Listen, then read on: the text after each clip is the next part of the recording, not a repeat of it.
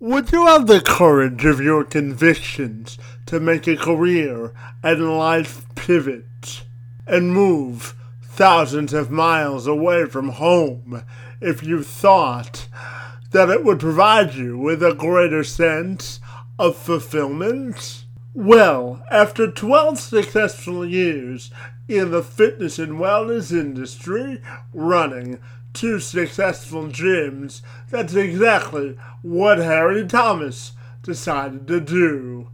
After living his entire life in London, he picked up and moved all the way to Brazil to begin an impactful and life-changing journey as a transformable life coach, a decision he says changed the trajectory of his personal and professional life. He drove me this week all the way from Brazil to discuss his successful life pivot and how he has embraced the meaning of change.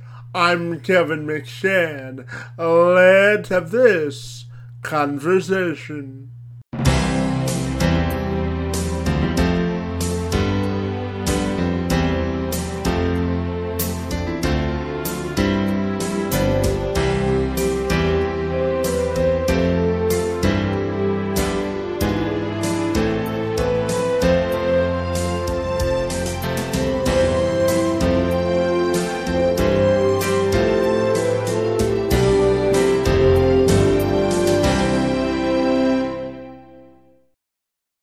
If you're ready, I'll welcome you to the program, and I'm excited to learn all about your fitness, business, and life journey. Great to see you this morning, and thank you for being here.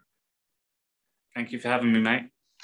So, Harry, I know that uh, you have a, a lot of life experiences, both in business and your personal life. So I'm wondering if we can kick off our conversation by you giving me an overview of sort of the stories you wanted to share with the audience, your expertise, and a little bit about your life journey as well. Yeah, sure. So my name's Harry Thomas, originally from London, uh, currently living out in Brazil. My journey started about sixteen years ago uh, within the fitness industry. I've become a personal trainer. And yeah, my whole life journey kind of took place from that decision of training people and helping people. Uh, over the years, I started off in a local gym, built up a tiny bit of experience, and then got thrown straight into the deep end where I met my business partner, set up uh, my company in two thousand nine. And we ran two successful personal training studios and a fitness education academy uh, over a twelve-year period. Um, within that, I went from a personal trainer just knowing fitness to becoming a business owner and pretty much learning everything about life, business, people, finances, marketing. I was quite fortunate enough, fortunate enough to be involved with every single role within my company. And over that time, you just start learning more and more about yourself. Within there, I also had some mental health issues. I uh, got myself involved with two other companies that I set up, which at the time thought was a great idea. Um, but I was met with fraud and also theft and got myself into a bit of a bad place. I, I kind of let everything get on top of me. I partied quite a lot of the weekends. As a distraction, I looking back, I'd, I'd say it was just to get away from all the stresses, and, and it did catch up with me in the end, where I had a, a panic attack, a breakdown in front of all my friends, and that was kind of the start of my my spiritual journey. And over the last three and a half years, I've been on a, a real self-development, self-discovery, uh, constantly learning about life and applying it to my life. And then within there, I found myself a life coach to really kind of help get me out of the hole that I was in.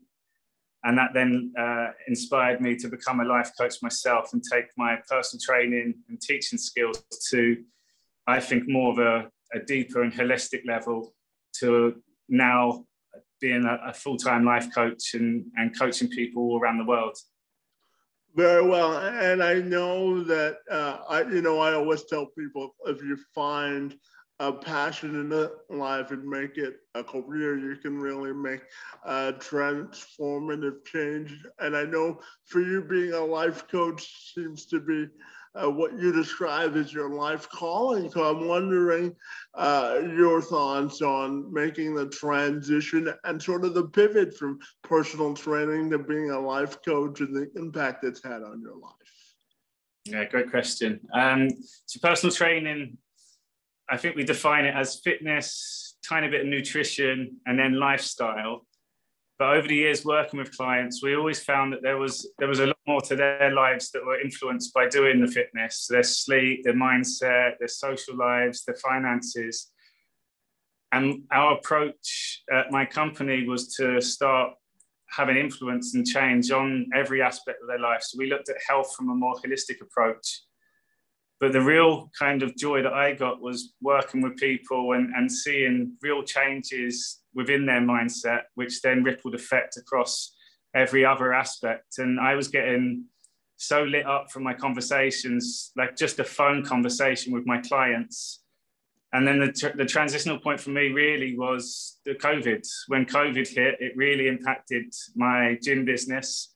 The gyms had to go uh, into lockdown, so we couldn't operate in a physical space. Everything then changed, went online, and I just didn't really have the passion and drive to keep that going. And there was a lot of stress that come with it. There was a lot of people involved that you had to keep motivating. You had to look after your staff. You had to keep being in, in contact with your clients. And with that was quite overwhelming. And at the same time, I was then coaching my clients just from a ninety-minute call, and the joy and energy that I got after each call, I just made the decision in the end that this is what I wanted to do, and it was time for me to, to walk away from my baby, really. Tell me, I know uh, that you have plenty of experience in the fitness industry. As you mentioned, you had uh, I spent twelve years in it uh, before making the pivot to uh, your uh, personal life coaching now. But tell me, how do you think that industry, the fitness industry, has evolved for the better? And uh, what do you think the industry c- can still improve? Mm-hmm. It's definitely evolved a lot now with the amount of information that we are exposed to. It's so easy now just to go online and, and find some of the top teachers, trainers, and, and we can learn from there. So in terms of the industry, there's there's a lot more understanding of how the body works and, and also how you can apply that to everyday life. I think there's, there's a, a big a chunk missing still within the fitness space. I think the education is really lacking in terms of how we deliver it to new aspiring personal trainers. And when we got into the education space, we started realizing that a lot of the, the people teaching were actually failed personal trainers. So they were kind of teaching new people how to be bad trainers, which then kind of led into this spiral. And we're seeing it uh, time and time again. I think Uh, making money has become a, a big part of the industry, so it was a, it's a lot easier now to get your fitness qualification, um, whereas before it'd be months and months on end of training and, and really getting the experience first before going into the gym, whereas now you can do an online course in a few weeks and all, you, all of a sudden you've got a certification.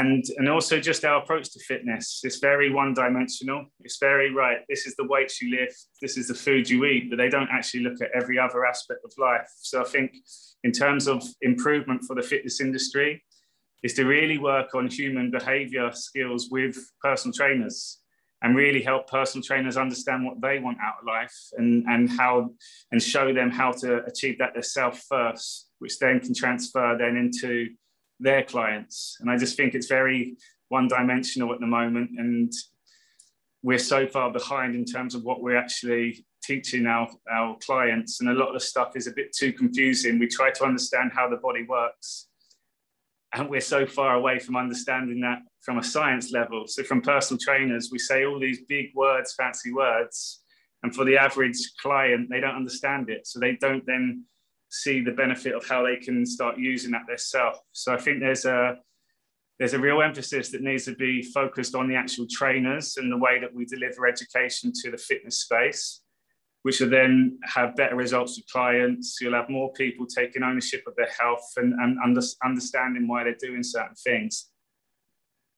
Yeah, and, and I know a lot of your work as a, a personal life coach tra- trans, uh, transitions into looking into human behavior, because I know you do a lot of work with uh, terminally ill people. So I'm wondering uh, your thoughts on connecting on a human level as a life coach, because I know you have some power, powerful thoughts there as well. Mm-hmm. So I think the first thing is understanding that every single one of us are a miracle. Every single one of us has the reason to be here, but every single one of us has the choice and the power to make the changes themselves. We go through life seeking some help from the external world. We're waiting for things to come to us to make our lives better, when if we really knew how to look after our own bodies and, and, and also instruct our bodies and our mindset, we can make whatever we want come true. So one of the, the powerful things that I've stumbled across is just the words that we use.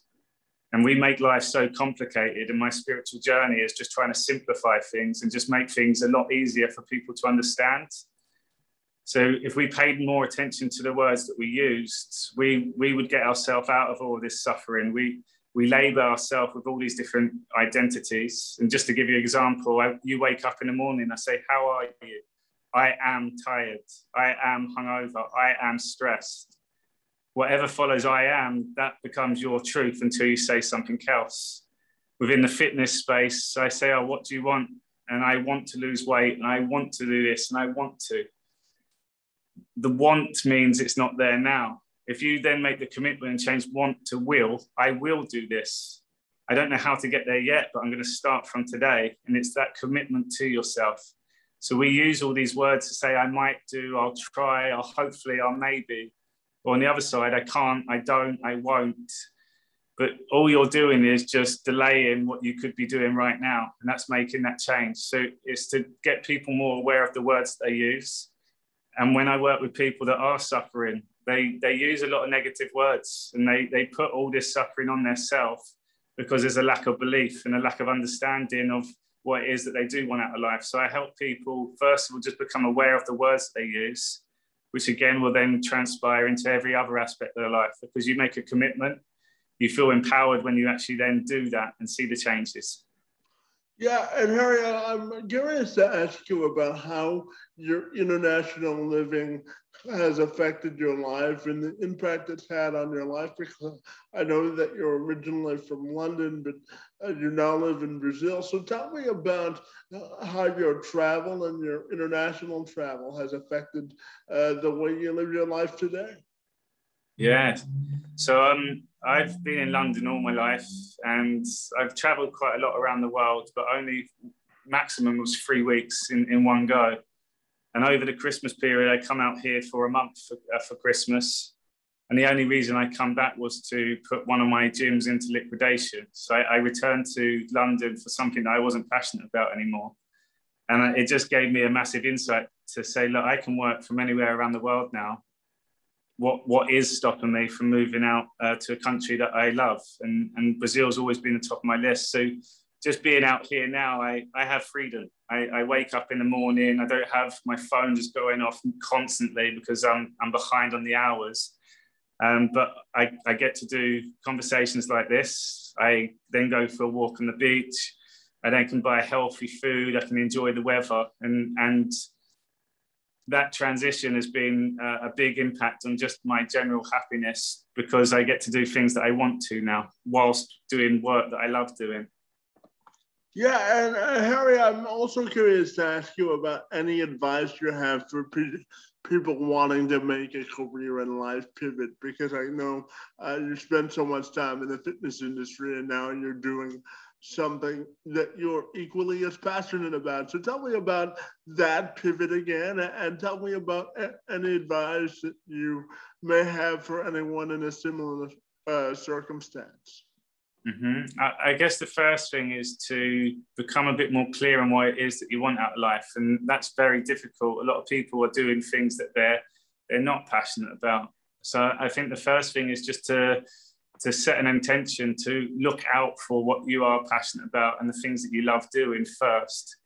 And then to know that wherever you are in life at the moment, that doesn't have to be set in stone. Like, we can make a change straight away, but it's finding that first of all. So I think that for me, I, I obviously I've been working with and helping people all my life, but the coaching was like this aha moment. I love this. Everything I do, I love. So I think that helps.